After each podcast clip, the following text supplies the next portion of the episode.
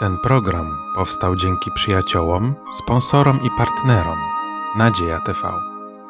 Dziękujemy. Mam na imię Władysław. Serdecznie witam na kolejnym studium Słowa Bożego w Kościele Adwentystów Dnia Siódmego w zborze w Podkowie Leśnej. Będziemy rozważać bardzo ważny, ciekawy temat mądre słowa o małżeństwie.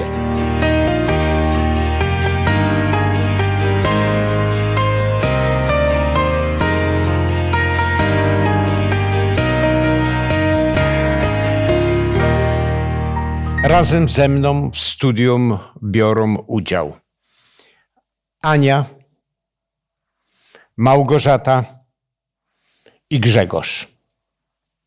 Dlatego, że będziemy studiować Słowo Boże, chcemy prosić Boga o szczególne błogosławieństwo, o właściwe zrozumienie i właściwe przekazanie. Módlmy się. Drogi Ojcze, dziękuję Ci za, za to nagranie, za to, że tutaj mogliśmy się spotkać, aby Twoje słowo studiować. Prosimy Cię o mądrość, o to, abyśmy mogli rozumieć to, co czytamy i abyśmy to mogli również wykorzystywać w naszym życiu. Prosimy Cię o Ducha Twojego Świętego, aby działał na nasze umysły, na nasze serca. Abyś, Panie Boże, był uwielbiony podczas tego studium na Twoją chwałę, a nam na pożytek. Prosimy Cię o to przez naszego Pana Jezusa. Amen. Amen. Amen.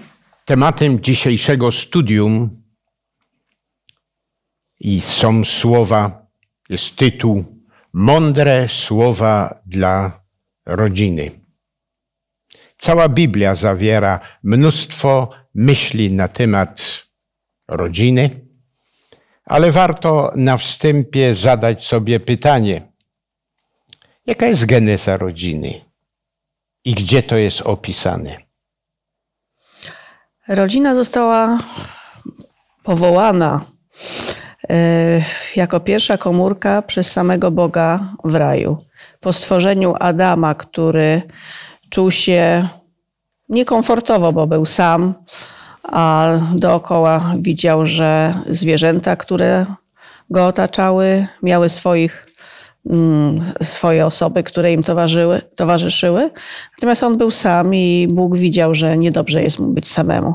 I dlatego uczynił dla niego partnerkę, żonę, y, Ewę, z którą mógł spełnie, spędzać czas i y, dobre i złe chwile, które mm, życie im przynos przynosiło.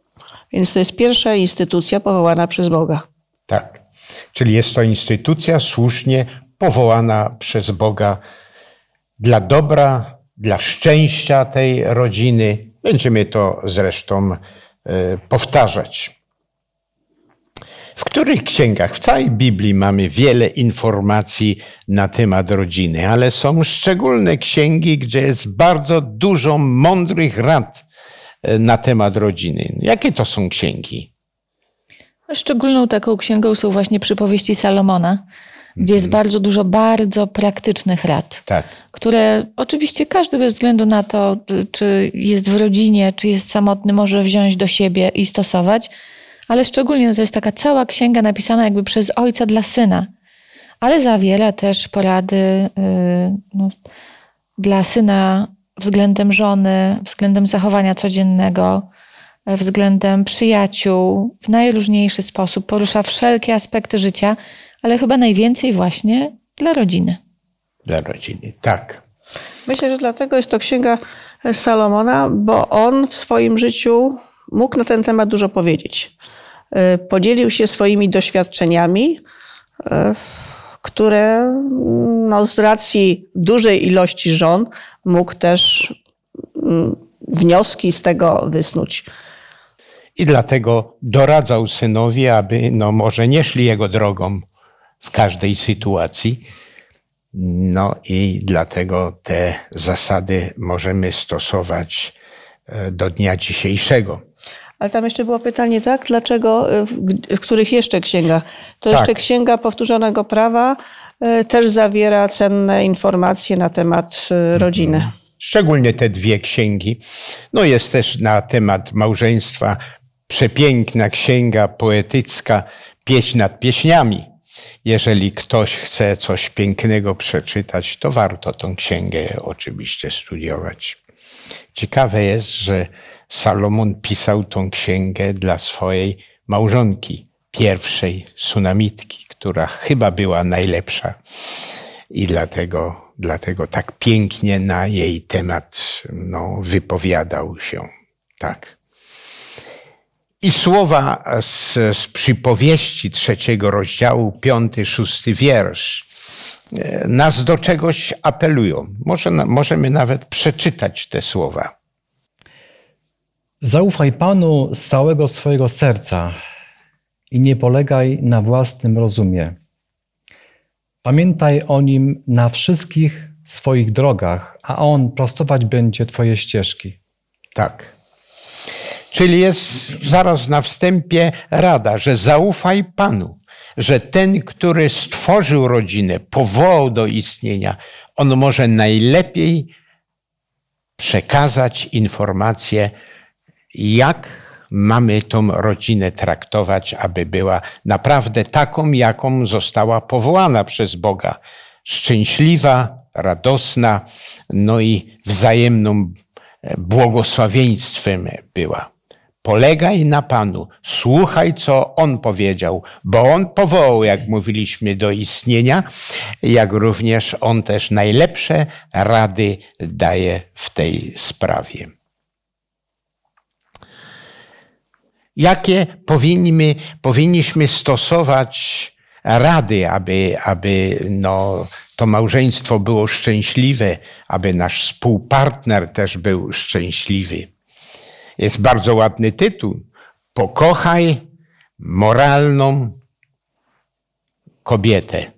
Na czym polega ta moralna kobieta i, i na czym polega e, nasza miłość w stosunku do niej? Ja bym ten temat rozszerzyła y, Tak. o moralnego mężczyznę również. No, jestem kobietą, to muszę. I skoro mówimy o małżeństwie, to oczywiście odpowiedzialność za y, szczęśliwe małżeństwo jest na obu stronach, czyli i na kobiecie, i na mężczyźnie. Salomon bardzo dużo mówi o tej moralnej kobiecie, czy o y, przeciwieństwie moralnej kobiety, czyli cudzołożna, y, w piątym rozdziale właśnie przypowieści Salomona. Ale co ciekawe, ostrzega tego swojego syna, czy w ogóle ostrzega mężczyzn, a znowu ja rozszerzę to o kobiety, bo kobiety możemy ostrzegać przed niemoralnymi mężczyznami, a mężczyzn przez nie, przed niemoralnymi kobietami. I pozwolę sobie przeczytać teksty z piątego rozdziału, trzeci do piątego wersetu. Gdyż wargi cudzej żony ociekają miodem i gładsze niż oliwa jest jej podniebienie, lecz w końcu jest gorzka jak piołun, ostra jak miecz obosieczny. Jej nogi schodzą do śmierci, jej kroki zdążają do krainy umarłych. Co ja widzę w tym tekście, to w ogóle do czego doprowadza cudzołóstwo, bez względu na to, z czyjej jest winy i z czyjej inicjatywy. Czy to mężczyzny, czy to kobiety. Cudzołóstwo może dotyczyć zarówno jednej strony, jak i drugiej, ale koń, koniec jest zawsze zły. I może na początku ten obcy mężczyzna czy ob, obca kobieta, czyli nie nasz mąż, nie nasza żona, mogą się wydawać niezwy, niezwykle atrakcyjni. Wiadomo, że do, do zdrady dochodzi wtedy, jak może w rodzinie y, coś się nie układa, albo nagle się ktoś zafascynuje super, bardzo ciekawą osobą. I na początku zawsze wygląda to fantastycznie, ciekawie, atrakcyjnie ale jest to przestępstwo zakonu. Nie cudzołóż to jest jedno z przykazań Bożych. Tak. A Bóg po co daje te przykazania? Żebyśmy byli szczęśliwi. Więc On wie, co nam daje szczęście, a co może nas zaprowadzić nie tylko do nieszczęścia w tym życiu, ale również do śmierci wiecznej. Bo jeżeli odejdziemy od Boga, odejdziemy od Jego wartości, to jest to ryzyko. Zapomnimy o Niego zupełnie. Wybierzemy to grzeszne życie kontra no, wierność Bogu. I oczywiście osoba, która zdradzi, może do Boga wrócić, może żałować, może prosić o przebaczenie, ale ryzyko jest ogromne. I teraz pytanie, czy warto? Czy warto za to złudne szczęście, pozorne szczęście oddawać życie wieczne? Tak, oczywiście, proszę bardzo. W raju, kiedy szatan kusi Ewę, korzysta z narządu wzroku. Pokazuje jej coś pięknego, przemawia głosem. Do tej pory nie słyszała, żeby przemawiało zwierzę. E, Coś dziwnego, coś, co jest do tej pory e, niedozwolone, zakazane. E, Wzrok. I tu tak samo. Jeżeli y, skupiamy wzrok właśnie na czymś, co, na czymś, na kimś, bo tu chodzi o, o kobietę czy o mężczyznę, mm, co ma, jak Salomon pisze, słodki smak, może się na końcu zdać gorzkie jak piołun. Y, I tak ta sama taktyka cały czas jest szatana. Aby zniszczyć człowieka w różny sposób. Gdy czytamy na temat genezy małżeństwa, to Bóg stworzył mężczyznę i kobietę i powiedział, że mają współżyć. Także możemy nawet podkreślić, że seks jest dziełem Bożym. To On stworzył dla szczęścia, dla pomnażania potomstwa i tak dalej, ale też określił, kiedy on będzie szczęśliwy, w jakich warunkach, że przede wszystkim dotyczy to małżeństwa. Tak. Również chciałem zaznaczyć, że te słowa ostrzeżenie przed cudzołóstwem nabierają takiego innego znaczenia, gdy żyjemy w tym czasie y, końcowym, ostatecznym, kiedy szatan będzie swoje narzędzia wystawiał do, do walki Tak. I, i, i widzimy, że to nie jest czas, znaczy, że, że ten czas ostatecznie jest bardzo taki, tak bym powiedział, e, że szatan atakuje właśnie rodzinę, też pod tym kątem właśnie, co tu też żeśmy mówili. Szczególnie poprzez internet i tak dalej. Tak, i dlatego też skierowane jest przez Salomona, mamy szereg tekstów, e, skierowane jest wezwanie do ojców. Jakiego rodzaju to, to skierowanie, na czym ono polega? No, tu jest szereg tekstów, a może niektóre przeczytajmy z przypowieści 13:22, 14:26, bo najważniejsze to, żebyśmy, no, tak jak we wstępie podkreślaliśmy, e, żebyśmy na podstawie tego, co Bóg powiedział, Bóg powołał małżeństwo i Bóg najlepiej wie, kiedy to małżeństwo przyniesie szczęście i samo będzie szczęśliwe. Proszę, W tak? tych wersetach jest mowa o pewnych cechach charakteru, które ym, mogą sprzyjać dobrym relacjom pomiędzy ojcem a synem, ale również i ojcem a córką. Myślę, że tutaj w takich więzach rodzice a dzieci. To są te cechy, których, których szuka również młodzież dorastająca czy małe dzieci, żeby mm, w tym ojcu potem widzieć Boga. Dlatego jak, jakżeż to wielkie nieszczęście, jeżeli dzieci nie mają wzorowego ojca. No to dlatego im trudno następnie zrozumieć też Ojca Niebiańskiego. Ale jednak dzięki Bogu, mimo różnych problemów, może to być osiągnięte. Tak. Ja może jeszcze z tych tekstów, które są faktycznie takimi poradami dla rodziców, no bo znowu nie tylko dla ojców i dla matek, dla rodziców, z 14 rozdziału, 26 werset. Kto się boi Pana, ma mocną ostoję i jeszcze jego dzieci mają w niej ucieczkę. Czyli to jest piękny tekst, który pokazuje, że jeżeli rodzice trwają przy Bogu, to wtedy korzysta na tym cała rodzina i dzieci też.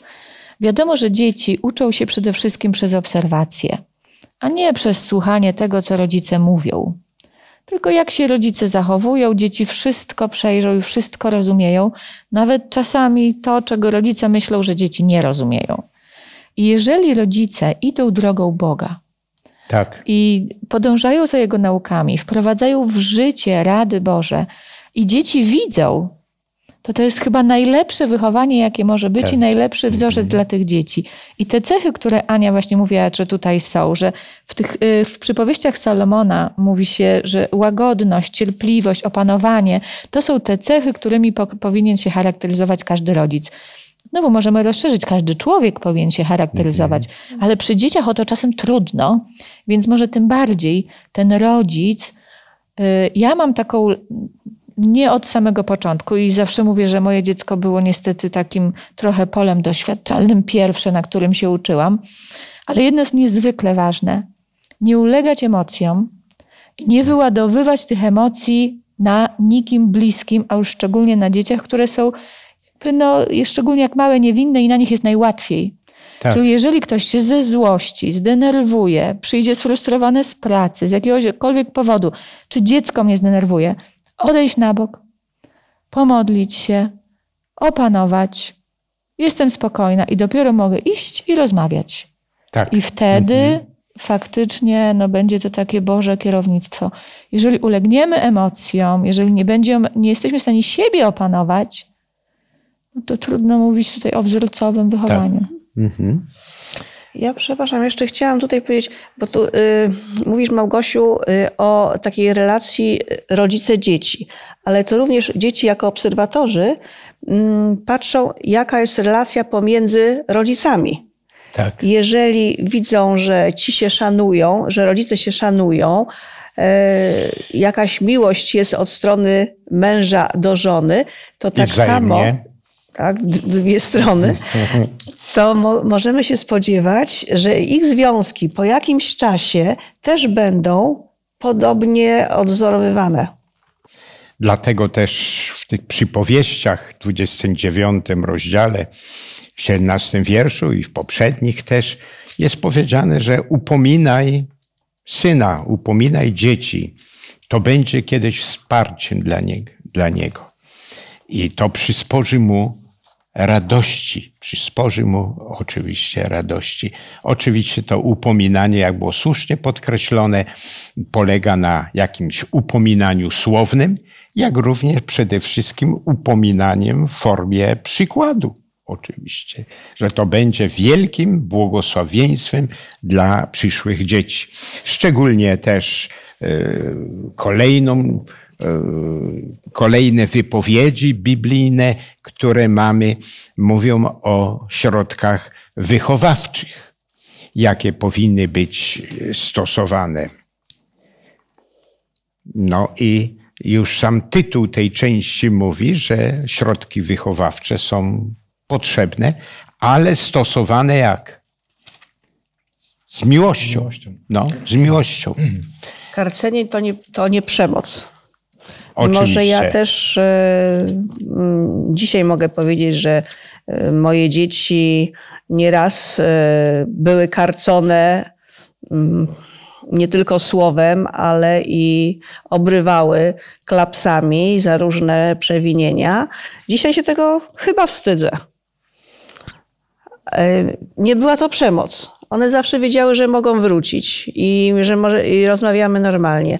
Ale na pewno e, ta rózga z mojej strony była i mogę jej tylko przeprosić.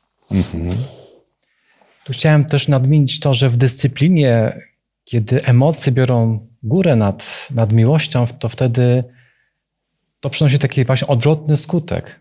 Wtedy emocje powodują, że, że to wychowanie nie idzie w tym kierunku, w jakim byśmy chcieli. Natomiast miłowanie, czy też podejście z miłością powoduje, że mamy taki dystans do tego i możemy tak na to spojrzeć zupełnie innym, innym okiem, gdy tak patrzymy z pewnej perspektywy, oczywiście z miłością. Natomiast zawsze emocje powodują takie złe nastawienie i złe reakcje. To jest, to jest właśnie bardzo ważne, żeby. Tak. Dzisiaj mamy różne metody wychowawcze. Niektóre bardzo dziwne e, aktualnie metody wychowawcze. Jest bardzo często za jakieś drobne przewinienia, za, ze strony rodziców no, przychodzi kontrola i zabiera te dzieci. Chyba to jest największym nieszczęściem, jakim może się stać. I dlatego Słowo Boże mówi nam to, co już było w zasadzie podkreślone na temat wychowania, karcenia, nawet nie przekreśla całkowicie rózgi tylko żeby to nie było wyładowanie się jakiejś złości albo też inne, e, inne rzeczy, ale tak jakśmy podkreślali, z miłością, z troską o, o te dzieci. Ja myślę, że warto przytoczyć tutaj znowu tekst no. biblijny z przypowieści Salomona, 19 rozdział i 18 werset. Tak. Który mówi: Ćwicz swego syna, póki jeszcze jest nadzieja lecz nie unoś się przy tym, mhm. aby nie spowodować jego śmierci. Tak. I tu są dwa aspekty. Jedno to właśnie te emocje, o których mówimy, że my nie możemy działać pod wpływem emocji, bo wtedy nasz, nasz osąd nie jest racjonalny, nie jest trzeźwy. Bardzo często po uspokojeniu zaczynamy no, po prostu racjonalnie myśleć, mhm. rozpatrywać za i przeciw, i ten nasz osąd jest też bliższy rzeczywistości ale drugie, że to karanie, jeżeli jest, to ma jakiś cel. Tak. I cel jest zawsze nie wyżyć się na dziecku, karać go, że jest złe, tylko żeby nauczyć go czegoś. Wtedy, jeżeli sobie pomyślimy, i czego ja chcę go nauczyć, to to, weryfik to weryfikuje też, co my robimy. Mhm. Bo o wiele z doświadczenia też matki widzę, że o wiele lepiej działa chociażby bycie konsekwentnym. Jeżeli rodzic jest konsekwentny w tym, co mówi, tak. to, to ta dyscyplina jest większa w domu. Jeżeli rodzic raz nawet klapsa da, zdenerwuje się, nakrzyczy, ale za pięć minut pozwala robić to, czego wcześniej nie pozwolił, bo dziecko przyjdzie, bo uprosi, bo już się humor zmieni i tak dalej, no to, to mm, niczego Prawda. tego dziecka nie nauczy. Natomiast jeżeli zdecydowanym tonem konsekwentnie podtrzymujemy nasze zdanie, które jest jeszcze oparte na Biblii, które wiemy, że długo, długofalowo chcemy coś to nasze dziecko nauczyć, wtedy ma to rację bytu. Ale co najważniejsze, co każdy rodzic powinien zawsze pamiętać, to, na czym nam najbardziej powinno zależeć, to na zbawieniu naszych dzieci. Tak. I naprawdę jest to o wiele ważniejsze niż, nau- niż oceny w szkole, niż to, że to dziecko, no nie wiem, nawet posprząta talerz po sobie czy nie, co też jest ważne i też trzeba uczyć, ale trzeba dopasować karę, trzeba dopasować mhm. jakby no, y, skutki tego. Najważniejsze to dążenie do, sprawiedliw do sprawiedliwości Bożej, znajomość Pisma Świętego, no, przyprowadzenie tego dziecka do Boga, znowu dopóki można. Tak. Bo przychodzi taki wiek, że już no, nasz wpływ mhm. jest ograniczony i wtedy przeważnie zostaje modlitwa. A póki mamy wpływ na dziecko, to własnym przykładem, e, życiem blisko Boga, nauczaniem z Biblii powinniśmy to dziecko do Boga przyprowadzać i to jest najważniejsze. Tak, musimy też pamiętać, że te pierwsze lata, niektórzy mówią do siódmego roku, czy to, to trudno to ściśle określić, to są najważniejsze w życiu dziecka. Kiedy przykład, właściwe wychowanie jest powiedziane, że kto no, nie wychowuje dziecka, nie karci go w umiejętny sposób, to nienawidzi tego dziecka, bo to się zemści później nie tyle na rodzicach, na rodzicach też oczywiście, ale przede wszystkim zemści to się na, na dziecku oczywiście dlatego trzeba z wielką troską, z wielką miłością, jak było podkreślone, w modlitwie, tą, tą, tą no, metodę stosować. To nie jest naprawa jakiegoś urządzenia. To jest dziecko, to jest człowiek i dlatego tu trzeba wielkiej, wielkiej mądrości. No i co powinno być w życiu małżeństwa. E, no, na co powinniśmy zwracać uwagę e, przy doborze małżeństwa, przy doborze żony, czy żona przy doborze męża, jest powiedziane, że co jest najważniejsze. Tam szczególnie przy powieści 21 e, 27 m, rozdział na ten temat mówi, że lepiej jest gdzie mieszkać. No, Są dwa miejsca, albo wybieramy poddasze, albo wybieramy pustynię, niż e, z, z osobą, z którą, e, która jest kłótliwa, swarliwa, e, gadatliwa. Nie wiem, czy już gwarli, gwarliwą też powiedziałam. E, czyli inaczej mówiąc, taka hetera albo zołza, odpowiedniki aktualnie używane. I raczej e, tutaj e, Salomon mówi, że więcej uśmiechu tak. w domu, więcej takiej dobrej atmosfery Nawet niż, dobrego humoru. niż e, tej złości. Ja tutaj dodam, bo widzę, że Salomon ma bardzo dużo poczucia humoru, bo zaraz, zaraz po tym tekście e, z 27 rozdziału, 15 werset, który mówi Stale cieknąca rynna na dachu w dzień słotny i kobieta kłótliwa są jednakowe. Zaraz po tym pisze, Tak. żelazo ostrzy się żelazem, a zachowanie swojego bliźniego wygładza człowiek.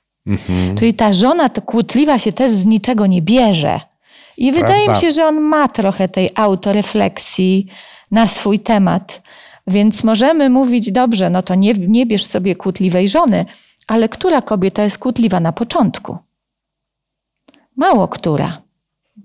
Na początku jest zawsze pięknie e, i no, wyzwanie jest takie, po pierwsze, nie ma idealnych ludzi, to wszyscy wiemy.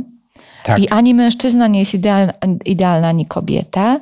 I teraz te dwie osoby w małżeństwie wpływają na swoje zachowanie. I z obu stron musi być pielęgnacja tego związku. I znowu wrócę do tego, jeżeli obie osoby są blisko Boga i wspólnie o tą relację z Bogiem y, dbają, to nie wierzę, że ta relacja pomiędzy ludźmi się y, zachwieje. Ona może mieć wzloty i upadki, bo to zawsze, bo szatan atakuje rodzinę, jak już tutaj rozmawialiśmy. wszystkim. Przede wszystkim i będzie atakował. Ale jeżeli mąż i żona wspólnie, razem będą przy Bogu trwać i będą właśnie pamiętać, że każda reakcja jest zrobiona jakąś naszą akcją, no to nie będziemy mówić, jejciu, kłótliwa jest, jej wina, tak? Tylko może się zastanawia, jest kłótliwa, dlaczego? Dlaczego? Co jest, co jest nie tak? Tak jest. Dobrze jest właśnie potrafić w rodzinie te konflikty dobrze ła- łagodzić, z uśmiechem łagodzić. O, to może być trudne, ale musimy się tego też nauczyć, e, dlatego że uśmiech nam przedłuża życie. Tak. Radość, wytwarzane endorfiny, a mało tego, przy każdym uśmiechu mm, do naszych płuc, przy każdym wdechu dociera więcej powietrza, więc dotleniamy się. To jest tylko samo zdrowie. Tak jest. Właśnie Ja- ja, też używa proszę takiego bardzo. stwierdzenia, że uśmiech, czy też takie właściwe nastawienie jest jak taka oliwa, która naoliwia Mhm. cały ten, całą tą rodzinę, czyli żeby to wszystko właśnie dobrze funkcjonowało, nie? Tak. Mhm. No myślę, że szczęśliwa jest kobieta, która może powiedzieć, że mąż ją cały czas jest w stanie rozśmieszyć. Albo zapewne też mężczyzna też. Jeżeli jest taka relacja, że, że mąż jest w stanie spowodować uśmiech na mojej twarzy, to jest coś cudownego. To się zapomina o, o, o jakichś zatargach czy jakichś Problemach. nieprzyjemnych problemach. Natomiast no jest piękna też ta rada, że gniewaj się, ale nie gniewajcie się, nie grzeszcie. Niech słońce nie zachodzi nad gniewem waszym. Czyli piękna rada również dla małżeństw, jak i dla każdego, żeby nawet jeżeli coś jest nie tak w ciągu dnia, wyjaśniajmy wszystko przed nocą, zanim pójdziemy spać, żeby pójść spać w zgodzie Tak. żeby w nocy nie leżeć czy wieczorem w łóżku i rozpamiętywać to, co się stało, tylko żeby raczej pamiętać, pogodziliśmy się. Te Jest- dobre rzeczy. Te dobre tak. rzeczy. Mhm. Czyli wszelkich kłótni nie kończyć e, cichymi dniami, tylko Nie. właśnie jak najwięcej sobie wyjaśniać, jak najwięcej wtedy chyba rozmawiać. Ja pamiętam, e, jakoś tak w mojej służbie często stawałem przed nowożeńcami i między innymi po, powiedziałem jedno. Małżeństwo, które rano i wieczorem klęka do modlitwy. Jest niemożliwe, żeby coś złego w tym małżeństwie czy w tej rodzinie mogło się stać. Tak jest. No i nie za dużo mówić. Ktoś, ktoś powiedział, ktoś zapytał, e, za co ja cenię, przepraszam, e, za moją żonę, że mało mówi, a jak mówi, to mądrze mówi. No, niech Pan dopomoże nam, żebyśmy i żony, i mężowie oczywiście mądrze zabierali głos, radośnie, tak jakśmy podkreślali, z humorem i tak dalej. I to mamy przekazywać naszym dzieciom, one to mają widzieć, to cośmy też podkreślali, jak również jako naśladowcy y, Jezusa Chrystusa uczyć tego. Gdziekolwiek jesteśmy. Tam taki piękny tekst jest z, z Księgi Powtórzonego Prawa, że będziesz to mówił w podróży, w pracy, rano wstając, wieczorem kładąc się, te pozytywne rzeczy, radosne, budujące. I dlatego mm, jest to wielka, e, wielka mm, e, misja, którą mamy do spełnienia w stosunku do naszych dzieci, ale możemy powiedzieć nie tylko w stosunku do naszych dzieci. Cały czas jesteśmy w jakimś kontakcie z niektórymi dziećmi i dlatego te rzeczy powinniśmy przekazywać, uczyć. No a to, co żeśmy kilka razy już powtarzali, przede wszystkim własnym przykładem oczywiście pokazywać, świadczyć, bo to, to one wyniosą z domu i będą później propagowane w ich domach, które przyjdzie im założyć. Również Salomon w przypowieściach, szczególnie w 31 e, rozdziale, tam od 10 po 31, jest tam mnóstwo wspaniałych, pięknych rzeczy. Na czym polega bogactwo żony i na czym polega bogactwo no mężów też no, czy w ogóle małżeństwa, rodziny. No, jest mnóstwo pięknych myśli tutaj przekazane, które, które chcielibyśmy powtórzyć. Ja tylko zachęcam e, e, szanownych słuchaczy, e, no, żeby często otwierali przypowieści 31 rozdział, tam szczególnie od 10 wiersza i tak dalej, bo nie wszystkie zdążymy no, tutaj podkreślić. No patrząc na ten 31 rozdział, to ja bym powiedziała, każda kobieta, która to przeczyta, wpada w kompleksy i mhm. zastanawia się, co z nią nie tak, a druga myśl buntuje się przecież, że przecież mężczyzn idealnych też na świecie nie ma. No nie ma. E, więc faktycznie jest to opis takiej idealnej kobiety, która robi absolutnie wszystko, niemalże nie je, nie pije, nie śpi, dlatego że pracuje i w dzień, mhm. i w mhm. nocy, e, i jest szefem, prezesem, e, handlowcem, kucharką, e, szyje i w ogóle absolutnie robi wszystko. I zastanawiam się, czy Salomon, który miał tak dużo żon, nie zebrał może cech wszystkich tych swoich żon, bo trudno skupić wszystkie te cechy w jednej kobiecie, mhm. ale trochę tak oczywiście ironicznie mówię. Na pewno jest, jest to jakiś ideał takiego Salomona, który tęskni za osobą, która jest przede wszystkim bogobojna, blisko tak. Boga, mhm. godna zaufania, pracowita, rzetelna, tak jakby może mu trochę tego w życiu zabrakło. Bo ja tak, tak to odczuwam, bo jakby no, y, żaden mężczyzna bym teraz y, nie napisał, bo jakby znamy realne, realia świata, tak jak kobieta, nie wypisałaby tych wszystkich cech o mężczyźnie, mówiąc, to jest mój idealny mężczyzna, bo po wypisaniu trzech już by była zadowolona, że ma tyle chociaż. Szkoda. Więc gdzieś tam jesteśmy w, w takich, dobra, no to wypiszę wszystkie możliwe, ale trudno oczekiwać od jakiejkolwiek osoby, czy to jest mężczyzna, czy kobieta, że te wszystkie cechy znajdują się w jednej osobie. Ale co y, wydaje mi się, że też bardzo ważne tutaj, i ja to też podkreślam, ta kobieta wyczuwa pożytek ze swojej pracy. Czyli ona wie, co jest warta. To jest osoba, która y, jej synowie nazywają ją szczęśliwą, jej mąż sławi ją. Oczywiście. I to jest to samo, co wcześniej. Jak ją inne osoby traktują, to jest tak, osoba chwalona rozkwita. I ona stara się być jeszcze lepsza. I dla mnie to pokazuje tylko, że żeby ta kobieta była taka idealna i coraz lepsza, to ona potrzebuje też otoczenia, które ją wspiera, e, które daje jej do zrozumienia, czy wręcz chwali za to, co ona robi. I ona wtedy jeszcze więcej chce. No, także to jest duża zależność znowu pomiędzy mężem a żoną, A i w żoną. ogóle pomiędzy ludźmi. Tak. Dobrze, Aniu? Nasze studium rozpoczęliśmy e, informacją o tym, co człowiek widzi i co podziwia. Mówię I kobieta, i mężczyzna, że podziwia tą drugą osobę.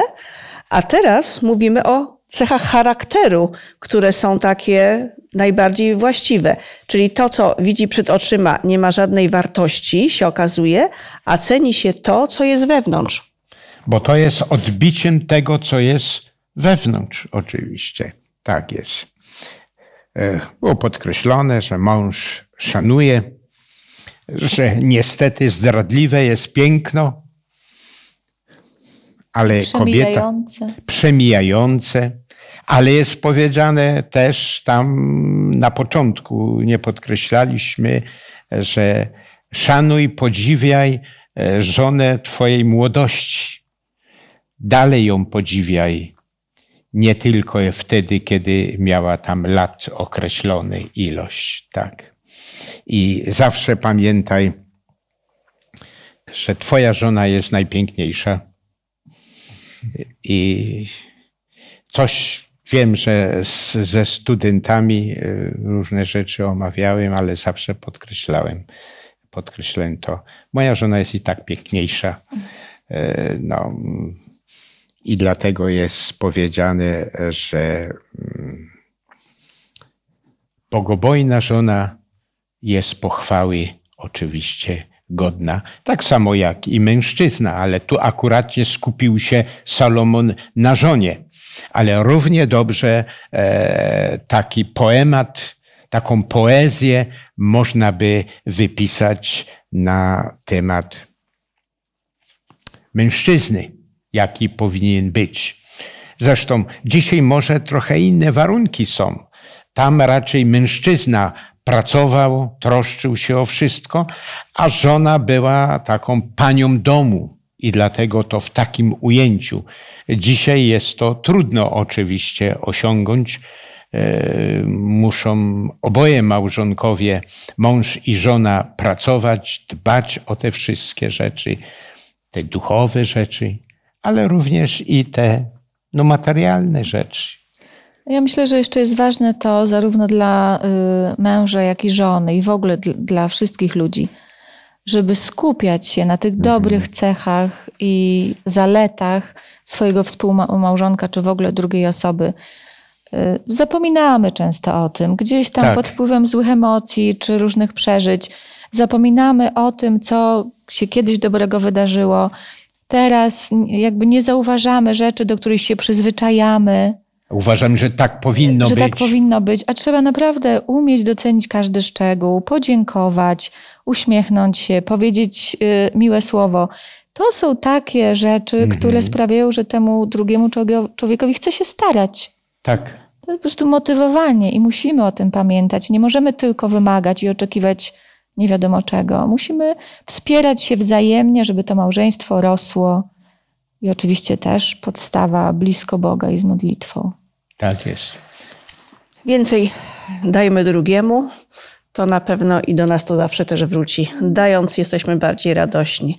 Więc i, dobrym, sło- i dobre słowo, i uśmiech e, powinny rozpoczynać nasze, nasz dzień z mężem, z żoną i z dziećmi. Tyle pięknych myśli jest w Słowie Bożym na temat naszego wspólnego życia, aby to życie małżeńskie, rodzinne było szczęśliwe i przynosiło te właściwe cechy. I dlatego podziękujmy Bogu za to. E, Przede wszystkim e, podziękujmy za to, że Bóg dał takie mądre rzeczy, że On powołał e, rodzinę, małżeństwo do szczęścia. I małżeństwo, rodzina może być szczęśliwa, jeżeli zachowa i zastosuje się do tych wszystkich zaleceń, które Bóg dał. Ten, który powołał małżeństwo, najlepiej wie, jakie cechy powinny być i co należy czynić, aby to małżeństwo i ta rodzina była szczęśliwa. A w przyszłości dzieci, żeby były szczęśliwe, no gdy im przyjdzie opuścić ten dom i zachować własne ognisko domowe. Podziękujmy Bogu za to i prośmy Go o szczególne błogosławieństwo e, dla tych słuchaczy, którzy mieli przywilej słuchać Słowa Bożego. Ukochany nasz Ojcze, w tej chwili chcemy podziękować Tobie za te słowa, które zawarte są w Słowie Twoim. Każde z nich zawiera ogromną moc i głębię. Każdy z nich może uczyć nas w każdym naszym wieku. Kiedy, jesteś, kiedy dojrzewamy, kiedy jesteśmy już dorośli, możemy czerpać z tego podręcznika wiedzy i mądrości.